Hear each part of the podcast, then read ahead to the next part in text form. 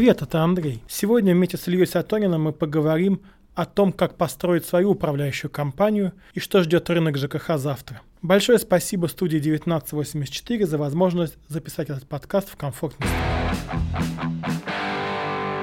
В своем подкасте я часто рассказываю, как бывает сложно объединить людей вокруг себя, провести собрание правильно, не наделать ошибок.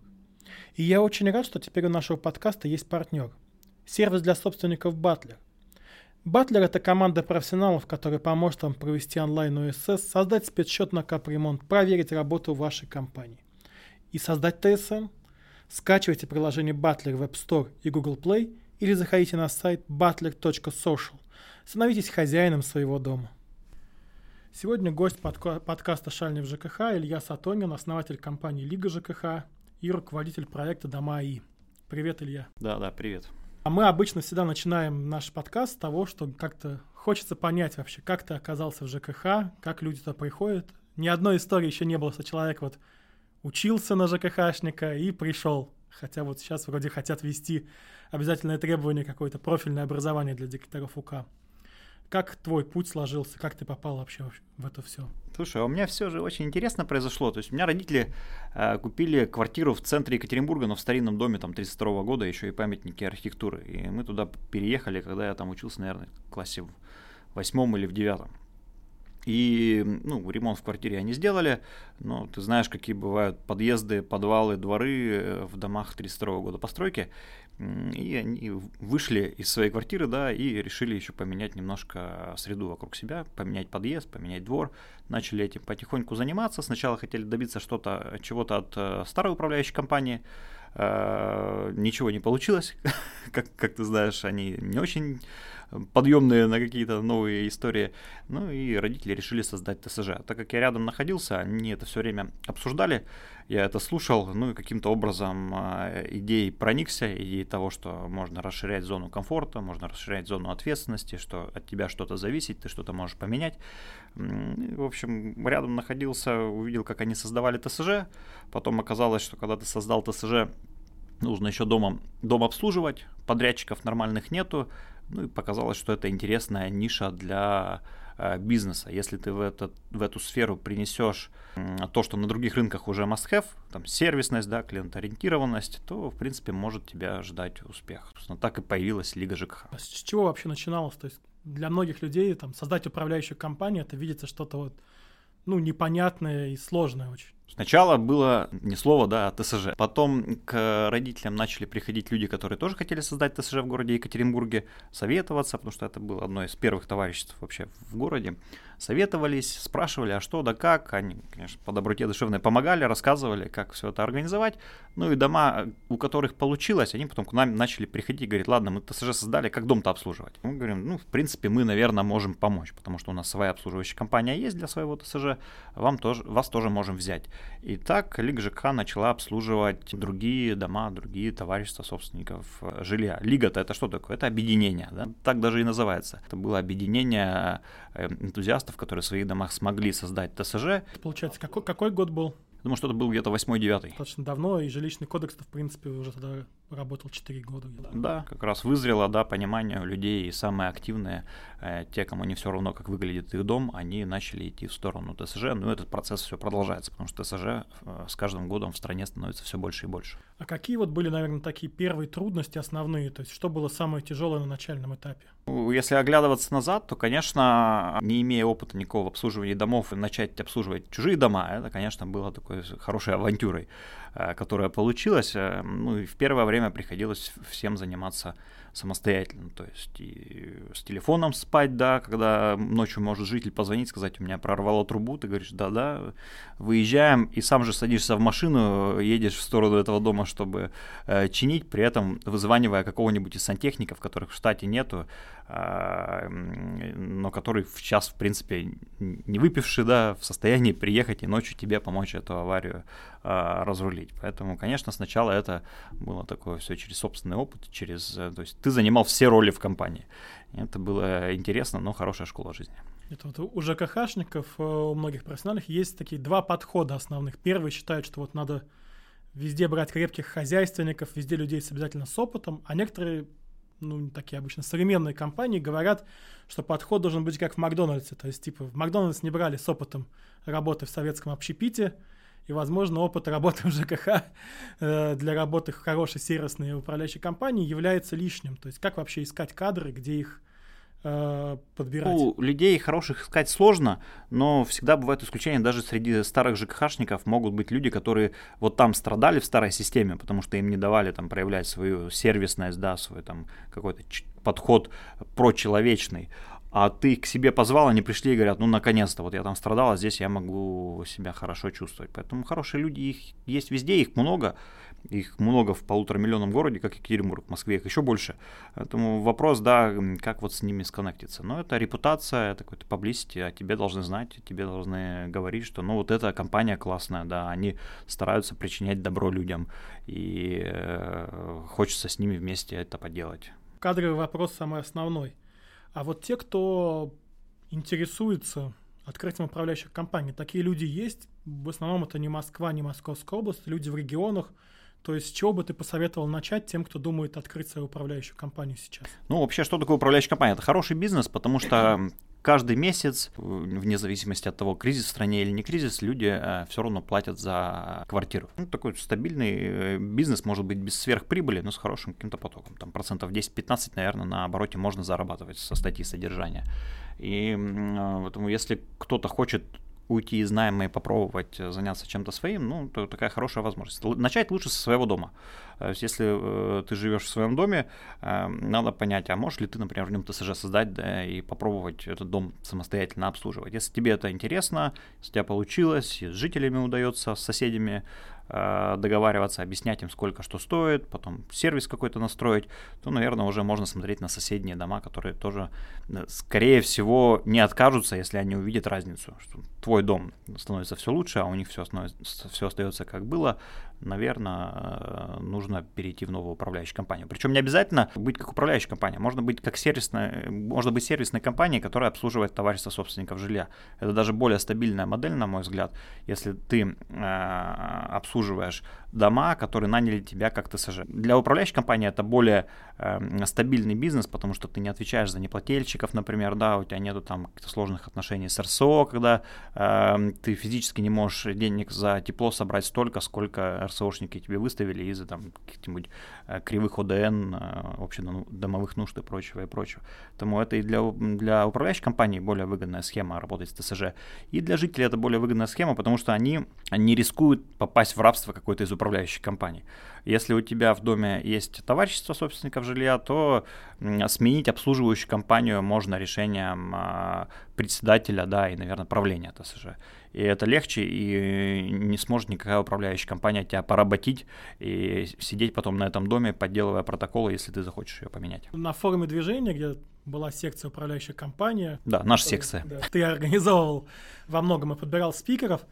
многие спикеры, участники там сходились в одном мнении, где говорили, что типа, что в своем доме они ЖКХ не занимаются. То есть они в своем доме э, стараются не вникать в вопросы управления, у них на это нет времени, желания.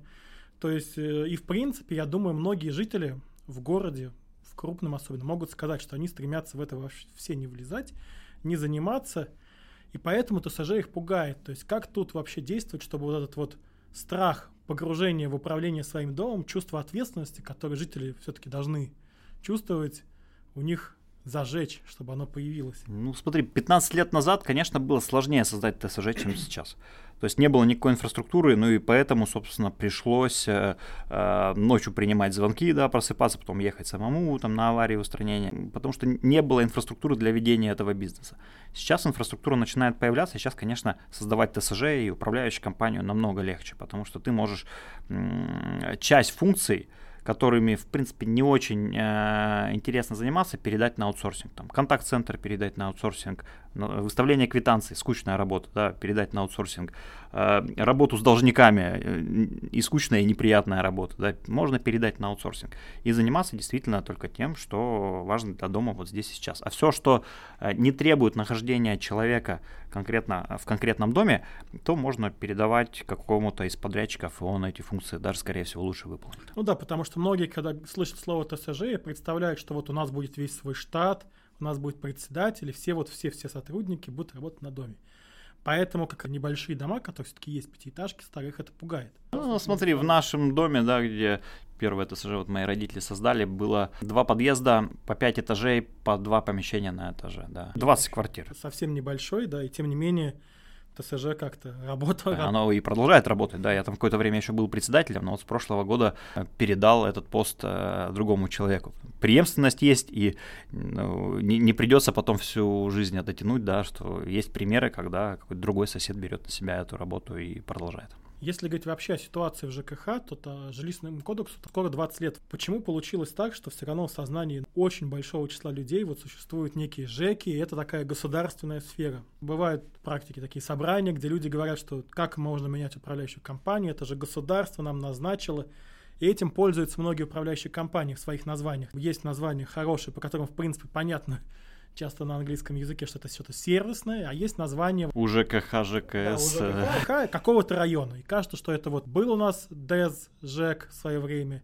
и он до сих пор живет. Почему так получилось, что вот люди до сих пор не понимают, что это конкурентная сфера. Проблем несколько. Первая проблема маркетинг, да. Если бы государству это было интересно, оно бы больше времени, в том числе на главных каналах, да, уделяло а, success story каких-то хороших ТСЖ, когда жители а, взяли свой дом в свои руки и смогли его сделать э, лучше. Про ЖКХ по телевизору говорили не только плохо, но и хорошо, не пугали жителей этим, рассказывали, а как можно создать ТСЖ, что можно со своим домом сделать, может быть, там подъезд отремонтировать, что у нас конструктор подъезда, как пример. Если бы такие хорошие темы где-то в воздухе витали, то, конечно, людям было бы интереснее этим заниматься.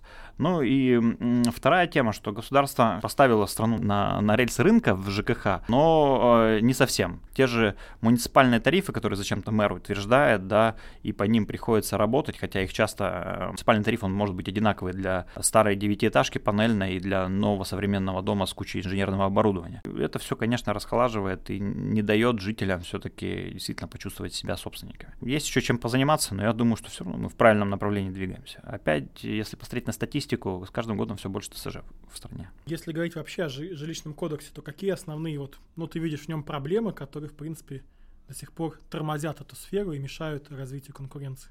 Там самая большая проблема в том, что э, написано это все более-менее правильно.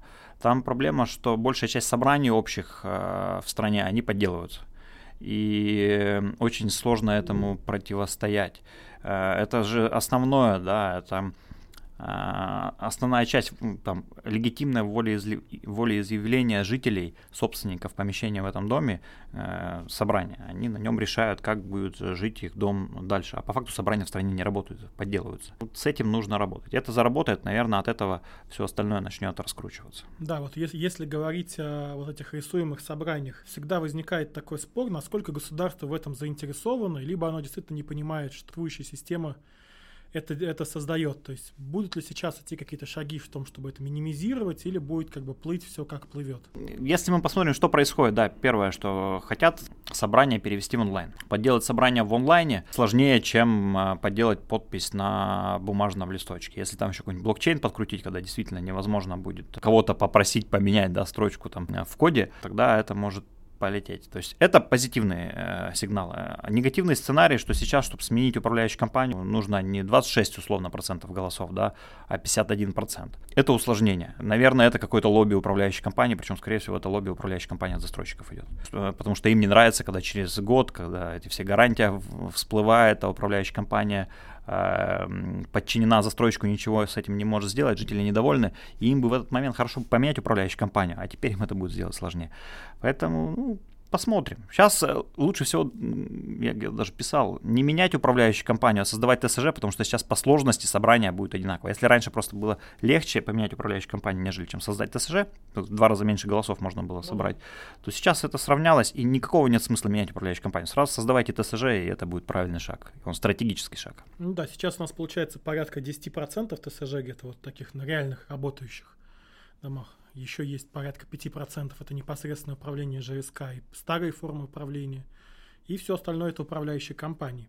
А если говорить вот в плане изменений, то есть ты сказал, что вроде в ЖК ну все в принципе правильно, единственное только подделывает собрание. Вот причина подделка собраний все-таки несовершенство законов или скорее лучше уже ничего не менять, а вот изменить практику. То есть как как все, наверное, знают, что ни одного человека, в принципе, за подделку бюллетеней не посадили еще в нашей стране, да, и никто за это не ответил. Злодейские управляющие компании, потому что это чаще всего старая управляющая компания, да, занимается подделкой протоколов, наверное, нужно все-таки пожестче как-то с этим работать, потому что, ну, это же действительно преступление. Там, если у тебя паспорт украдут и возьмут на него кредит, да, ну, это преступление, скорее всего, человек будет сидеть в тюрьме. А, чем подделка решения на общем собрании собственников, да, на котором принимаются вообще-то э, решения по поводу твоей недвижимости, чем это отличается от э, того, что украли паспорт и взяли кредит кредит. Поэтому с этим бы пожестче. Можно сажать, да, ну, э, злодеев в тюрьму. А, ну, второе, нужно забирать у них возможности э, стать злодеями, да, и нарушить закон. Онлайн-голосование, если это станет там основной формой проведения общих собраний в стране, наверное, это поможет. Ну да, мне кажется, что сейчас уже плюс аргумент э, с тем, что люди привыкли голосовать на бумаге и не будут он уже не работает, потому что те люди, кто живет в многоквартирных домах, они, наверное, процентов на 90, даже пенсионеры, имеют интернет и умеют им пользоваться. Даже ну, в любых регионах. Если смотреть вообще вот на бизнес управляющих компаний, есть э, один миф, что это бизнес, где огромные сверхприбыли, где можно просто купаться в золоте, потому что люди за ЖКХ платят всегда. Или другой, что ЖКХ всегда будет убыточный, и поэтому должно как-то государством субсидироваться. Ну, например, в Москве тариф, как все знают, там очень маленький на содержание и текущий ремонт, но при этом очень там хитро услуги в него входят. Где вообще тут правда, где истина? То есть стоит ли идти тем, кто ищет сверхприбыли сюда? X2 за год не заработать, конечно, если не нарушать закон, да, где-то там что-то действительно не воровать, например, не собрать жителей деньги за тепло можно, да, и не отправить их поставщику тепла. Годик так поработать, какие-то деньги заработать, потом скрыться. Но это бандитизм, да, про это не надо разговаривать, в это не надо идти. А, ну, если грамотно работать с жителями, грамотно работать с, установ... Э, с установкой тарифа, с проведением общих собраний, вовремя поднимать тариф, если цены на все выросли вокруг, то как может э, плата за обслуживание жилья остаться такой же? Не может. А если научиться с этим работать, если получить инструменты, которые тебе помогут с этим работать, то это может хорош, быть хорошим стабильным бизнесом, 10-15% зарабатывать. Ну да, это, ну, это нормально, это в принципе в, в сервисном бизнесе столько людей зарабатывает обычно. Да, ничем не отличается от других сервисных бизнесов. Да, если смотреть вообще вот на конкуренцию управляющих компаний, с одной стороны, рынок очень конкурентный, есть много управляющих компаний, нет никакой монополии. Если смотреть на долю рынка, даже у крупнейшей там компании не будет 5%, наверное, всего рынка э, российского. Но при этом он очень сильно локализован. Вообще готовы ли люди, готовы ли сами управляющие компании между собой конкурировать? Потому что зачастую вот многие управляющие компании, там крупные, которые что-то внедряют, это компании от застройщика, связанные с ним э, в той или иной степени. И очень мало вот таких компаний, которые не связаны с застройщиками, являются крупными и э, достигают там значимых масштабируемых результатов. Готов ли вообще наш рынок? Если нормальная конкуренция заработает, когда ты можешь получать дома, потому что ты просто тупо лучше, чем управляющая компания в соседнем доме, да, и получать их без войны, без подделок протоколов, вот этого всего. Точно рынок будет развиваться. Ну и вообще, это говоришь, ну, управляющая компания застройщиков. Я знаю несколько застройщиков, которые создали управляющие компании, у них управляющие компании неплохие, они эффективные, и они начинают э, брать в обслуживание дома не только от этого застройщика. То есть они также могут являться участниками конкурентного рынка, и не только да, в оборонительной позиции быть, когда им нужно удержать свой фонд. Они, если они настроили нормальный сервис, они могут соседние дома к себе брать. Да, мне кажется, самый основной момент, потому что реально, ну, есть хорошая компания-застройщик, но у них часто вот есть некий такой стоп, что вот мы не берем чужие дома. От этого избавиться, потому что мы в Питере, когда разговаривали с управляющей компаниями, говорят, мы между собой все договорились, поэтому друг у друга дома не, не забираем, да. Что за картельный сговор, да, вообще где-то где антимонопольная служба. Да, многие любят про это говорить, что там типа первая реакция директора управляющей компании, который пытается сменить это, он не выйти к жителями там пообщаться, ну, там, выяснить, а позвонить директору управляющей компании, пытаться как-то вот зарешать этот момент. Э. А, слушай, я же даже на стрелке по этому поводу ездил реально с бандитами. Предлагали ноги сломать. Я говорю, ну давайте. В общем. Да, если говорить вообще об этом бэкграунде, который тоже у многих э, в голове есть, что управляющая компания это вот какие-то такие реальные пацаны, бандиты, то насколько это вот сегодняшней ситуации в 2022 году соответствует и насколько она уже поменялась? Слушай, ну, наверное, остается где-то, но эта ситуация меняется. То есть там 5-7 лет назад э, было сильно сложнее, когда нам, помнишь, там офисы жгли, машины жгли, там на людей нападали. Это, ну, тогда, особенно в Екатеринбурге, это была проблема. Сейчас э, даже вот эти вот реальные пацаны, да, ребята, они переходят в юридические Э, в юридическую плоскость, и они учатся работать там с пропагандой, да, и нанимают реально людей, которые, может, политтехнологи, те же самые, они очерняют конкурентов. Вместо того, чтобы рассказать, что мы хорошие, идите к нам, они говорят, нет, вот это, мы, мы плохие, но конкуренты еще хуже. Да, мне кажется, это самый основной аргумент, э, который часто тормозит людей, что сейчас все плохо, в этом обычно многие сходятся. Но вот можно ли хуже или нельзя? Там основной аргумент, что все одинаковые, лучше не станет. Это аргумент, кстати, не только в ЖКХ. В принципе, в политике и везде. Да, он э, на самом деле может и станет. Главное дать какую-то свободу, которая позволит хотя бы попробовать ну да, риск принятия решения. То есть не всегда от смены управляющих компаний становится хорошо. Да, поэтому я говорю, что ТСЖ лучше всего. Создал ТСЖ, выбрал сервисную компанию, полгода, год поработал, что-то не идет. Ну, выбери соседнюю, да, выбери другую. Чтобы этот процесс э, пробования, он был легким. Вот если этот процесс запустится, тогда э, рынок ЖКХ поменяется в стране. Если говорить вот о конкуренции, то у нас, да, есть проблемы, но вот в сфере цифровизации рынка управляющих компаний и внедрения цифровых продуктов – мы, наверное, ну вот в лидерах, потому что если мы записывали подкаст про Казахстан, вот где-то вот Эстония может быть сопоставима, и то на самом деле многого нет, то почти все управляющие компании сейчас имеют сайт, э, чего раньше не было, имеют там личный кабинет, приложения какие-то свои. Многие даже вкладываются в свою разработку. Насколько вообще эта цифровизация сейчас, она меняет э, и отношения на рынке, и вообще полезно?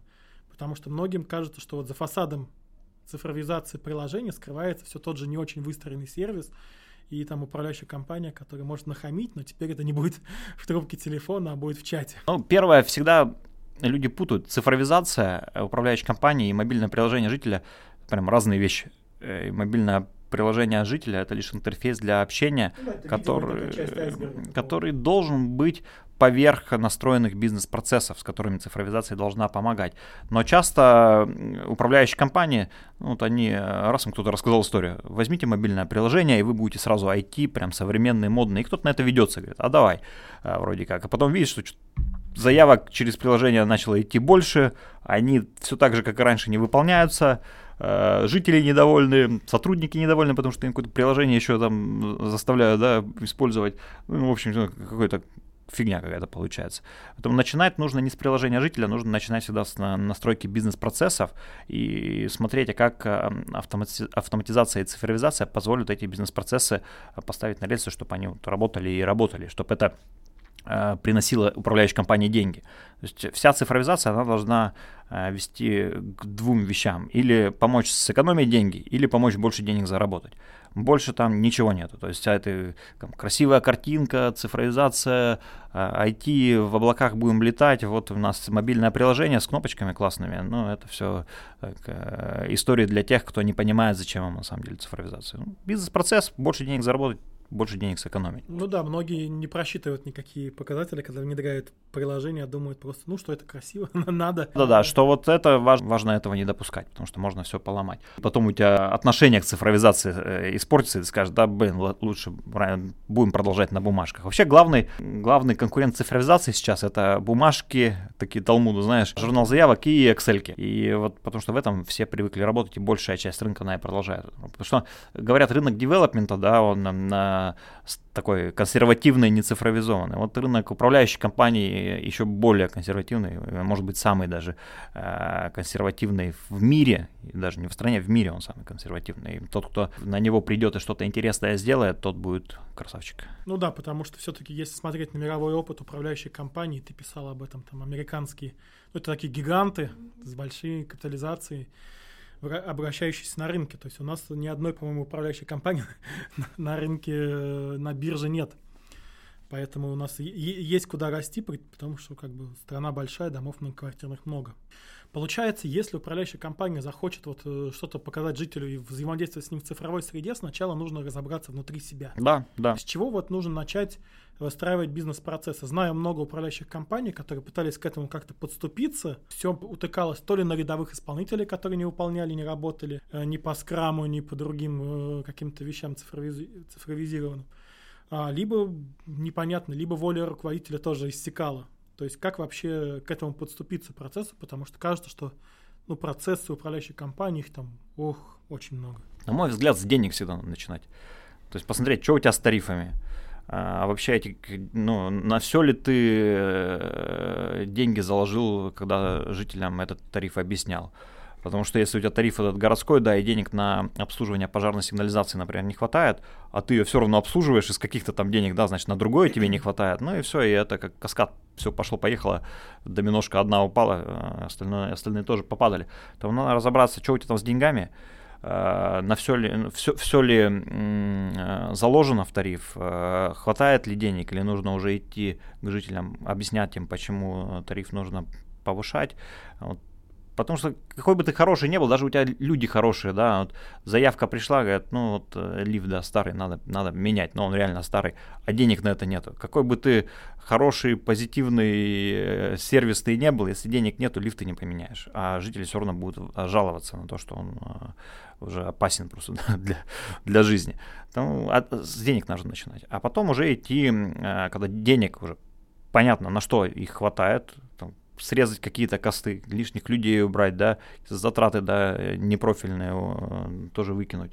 Потом уже нужно смотреть, так, теперь денег хватает, смотрим на людей, как они у меня работают, можно ли их эффективность повысить, можно ли все то же самое обслуживать, э, но не держать э, диспетчеров, там, 10 человек, да, которые могут заболеть, в отпуск уйти, плохо ответить, нахамить, э, поменять их на автоприем звонков на робота, да, или на приложение. Вот тогда уже нужно смотреть, как повышать эффективность. То есть финансовая модель, в принципе, должна быть во главе. Да, то есть финансовая модель у тебя по бюджету хотя бы да, не по движению денежных средств, это второй вопрос, по бюджету хотя бы она должна быть а, рабочей. Если она даже в бюджет, если у тебя не рабочий, ты видишь, что тебе денег не хватает, ну тогда надо прям срочно на, это реагировать. А, это, наверное, такая самая тяжелая тема для людей, кто работает в ЖКХ и кто пытается проводить собрание, это как вот убедить людей повысить тариф. То есть вот все понимают, что ну это такое, все дорожает, инфляция всегда есть, какая-то даже минимальная, все, все дорожает.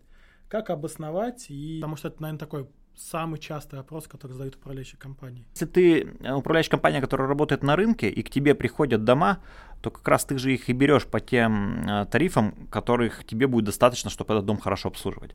И тут ты можешь сказать, ребят, ну вот мой тариф, да. У нас же был пример, когда люди пришли, городской тариф 20 рублей на дом, мы говорим, ну 55 рублей с метра будет. Они ушли, подумали, говорят, ладно, мы согласны, погнали. Поэтому открытый рынок, опять же, поможет добросовестным, честным управляющим компаниям лучше выполнять свою работу, потому что э, в том числе произойдет перераспределение. Сначала одни дома придут, первые более быстрые на подъем скажут, мы хотим жить лучше и делать свой дом лучше, помогите нам. Тариф будет такой, ладно, погнали. Потом раз другие посмотрят, слушай, а соседний дом лучше стал, а мы нет. Что сделать? Давай узнаем. И опять же к тебе придут. Ты скажешь, ну вот, потому что у них тариф такой правильный. Ну ладно, мы тоже готовы, давайте. Ну да, ведь получается с точки зрения там платежа и даже повышение тарифа там с 20 до 50 рублей, но это не сильно раздувает всю сумму, потому что платежки самое дорогое это ресурсы. А если говорить вот как раз о, восприятии ЖКХ людьми, то очень много вопросов там по работе ресурсоснабжающих организаций, которые оказывают свое влияние на управляющую компанию, потому что жители все равно ну, привыкли, что управляющая компания за все отвечает. На прямые договоры многие управляющие компании так и не перешли, и это очень сложный процесс во многих регионах, зависит от воли конкретного руководителя в конкретном регионе. Что делать вообще управляющим компаниям, как работать с ресурсоснабжающими организациями, как выстраивать процесс ухода от того, чтобы брать на себя их проблемы. Потому что, ну, большая часть платежки уходит туда, деньги уходят туда. Еще если управляющая компания собирает эти деньги – то Только что был в Милане на академической конференции, которая именно по недвижимости. И там приехали профессора или кандидаты там какие-то, да, они рассказывали про то, над чем они сейчас работают. Там одна из работ кандидата наук э, из Малайзии, по-моему, она была, это было исследование про то, как зеленые технологии влияют на стоимость э, квадратного метра в жилых домах, причем в старых в том числе. И она с помощью э, там, технологий там, машинного обучения прям взяла базу данных и доказала, что использование зеленых технологий повышает стоимость квадратного метра. Ты там вкладываешься в солнечные панели или знаешь там самое простое решение, что такие типа козырьки длинные, которые закрывают окна, и солнце тебе в окно не светит, соответственно, а, потребление кондиционера меньше. Она показала, что можно перераспределять. Ты вкладываешься в зеленые технологии, но меньше потом платишь за те же самые ресурсы, а еще это и повышает стоимость квадратного метра в твоем доме. В конце концов, ты выигрываешь, и такие вложения, они эффективные. Вот те управляющие компании, которые смогут прийти к жителям и это объяснить, сказать, что, слушайте, ребят, платеж в целом останется такой же, но вот мы сделаем это, это, это, тепловикам будем платить меньше, но вложим в дом и нам побольше. Ну, а общая сумма останется а, такой же. Может быть, какие-то кредитования какое-то сюда подключить, да, а, там капремонта или там, не капремонта. И, в принципе, вот используя эти все инструменты, управляющая компания может э, бюджет с ресурсников на себя перетянуть. Ну и, конечно, нужно переходить на прямые договоры, потому что незачем брать на себя этот риск, когда у тебя все равно 5% там неплательщиков в доме будет, а ресурсник с тебя будет просить 100% оплатить. И ты эти 5% будешь субсидировать из тарифа на содержание жилья, соответственно, не дотрачивать деньги реально на, на свою работу, закрывать деньгами на содержание долги жителей перед ресурсниками. Да, но вот эта тема ESG, кстати, она хорошая. То есть для Москвы, по крайней мере, мне кажется, она актуальна, потому что у многих есть реально такой запрос не просто на управляющую компанию, которая эффективно работает, а которая направлена на экономию каких-то технологий, на использование неких технологий, которые более этичные в плане добычи ресурсов. ESG у нас точно есть, потому что, ну, например, в Германии, да, у них к 50 году все дома должны быть CO2 э, нейтральные. Как это сделать? сложный вопрос. Как раз э, что, что нужно сделать со старыми домами, чтобы они стали CO2 нейтральны. С этим и должно ЖКХ заниматься. Вот технология, вот, пожалуйста, насос лучше, да, козырек этот, который от солнца закрывает, э, что-нибудь там потери уменьшить, окна заменить. Это первая часть, да, это environment, да, окружающая среда. Вторая часть это сообщество. Это как раз про то, чтобы дать людям эффективный инструмент, который позволит сообществом формироваться, а потом принимать решения, не опасаясь, что это решение будет кем-то подделано. Это как раз про общие собрания там, на блокчейне, на блокчейне, это уже второй вопрос. И третье это governance, да, управление. А, сообщество приняло решение, общее собрание прошло, его подделать невозможно. Кто будет реализовывать это решение? Это тоже такая история. И вот как раз этим, этими тремя буквами мы сейчас и занимаемся в нашей компании. А если смотреть на те реформы, которые анонсируются, в частности, стратегией э, по развитию ЖКХ до 1935 года, там есть одна мысль по появлению вот гарантирующей УК. Как ты вообще видишь ли там риск по э, государствления, кто многие считают, что там есть, или на самом деле такой риск отсутствует. Кто когда видел, чтобы государство пришло на какой-то частный рынок и сделало что-то лучше, чем э, частники? Представь э, государственный ресторан, да? Стало страшно. Государственный ресторан, в него никто не будет ходить, он будет убыточный и датируемый всегда. Поэтому если это какая-то кормушка для кого-то, может быть, да, в каких-то регионах, причем местные элиты будут это как-то там использовать для перераспределения рынка, но это не будет никогда эффективным. Но сейчас все-таки Минстрой говорит о том, что это ни в коем случае не будет использоваться для того, чтобы рынок сломать. Это эти гарантирующие управляющие компании, они будут работать с теми домами, от которых другие управляющие компании отказались. Ну, в общем, будем верить. Да, потому что, ну, как, как Игорь Фарбер сказал на той же конференции, хорошо, что жителей в своем доме победить очень сложно, даже государство, то есть если жители объединились.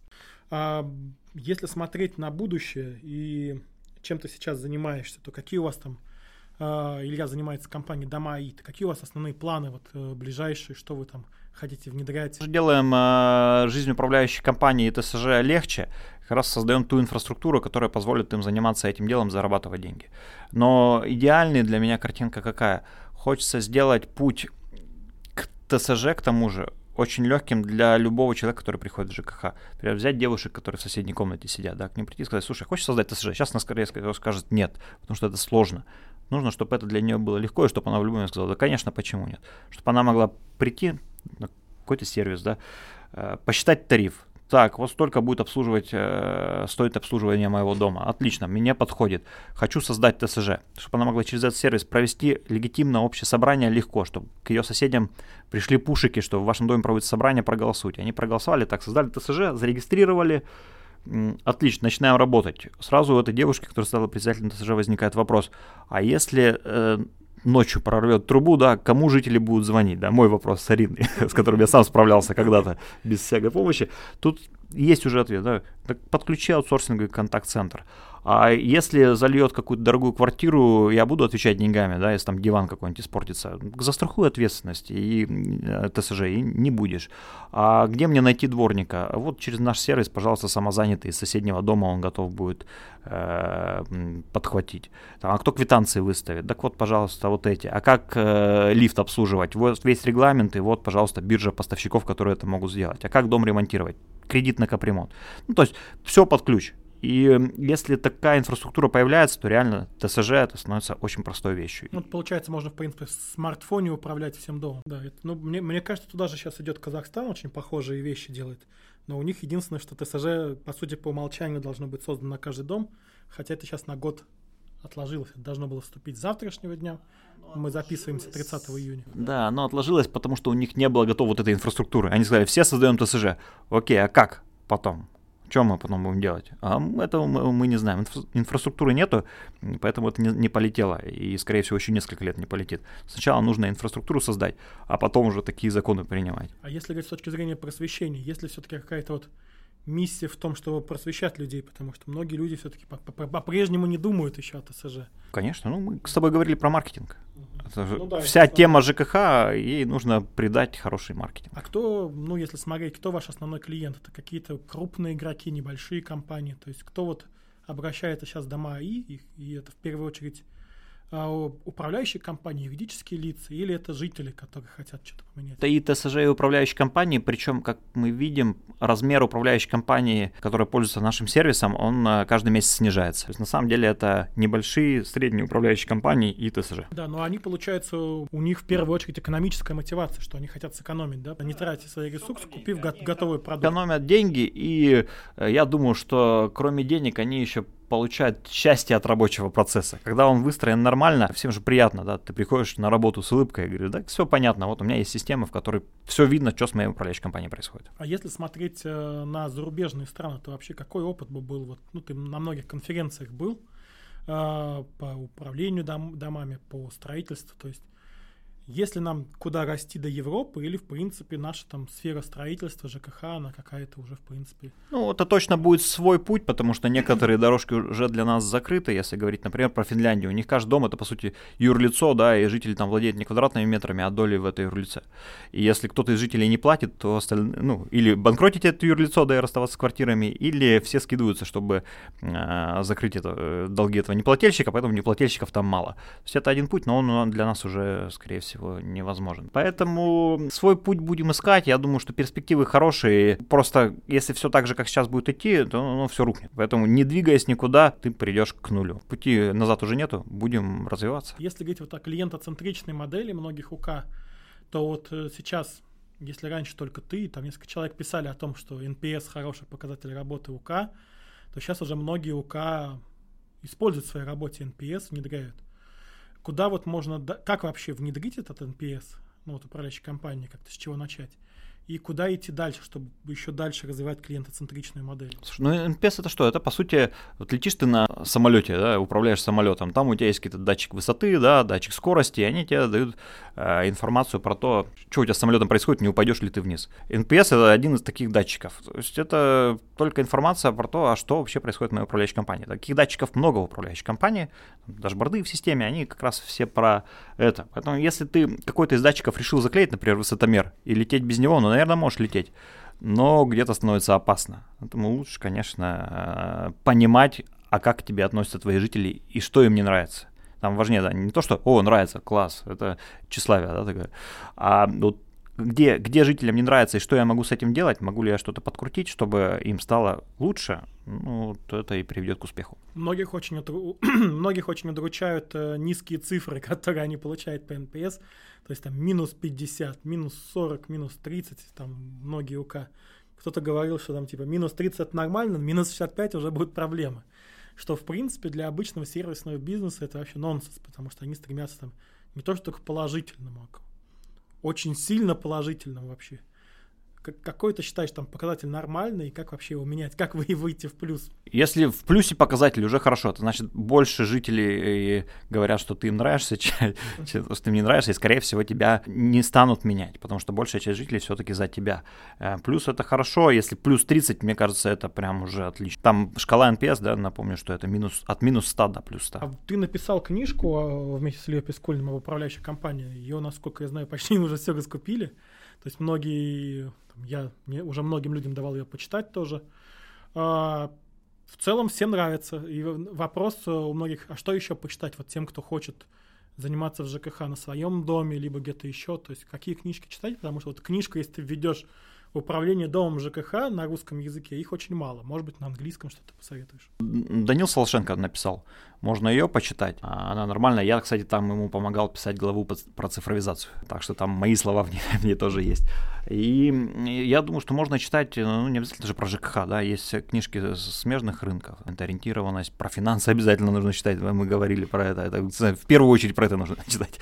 Поэтому книжек много, это ЖКХ такой, это часть бизнеса, да, поэтому все бизнес-книжки качественные, полезные, они подойдут. Если бы у тебя была, вот у нас есть традиционный вопрос финальный, а, возможность поменять что-то в ЖКХ, вот там поменять в менталитете или поменять какой-нибудь закон, одну вещь, какой бы это была вещь, какая это была бы вещь? Ну, запустить честное собрание каким-то образом. Получается, что без честных собраний это... Все остальное, да, это фундамент. Инструмент, который позволяет жителям проявлять свою волю.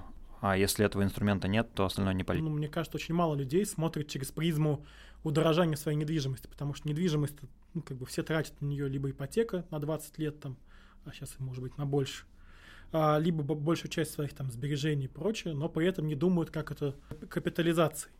Насколько вообще это вот осознание себя, потому что сейчас все-таки денег становится меньше а, в России, насколько это может... Ну, пока да.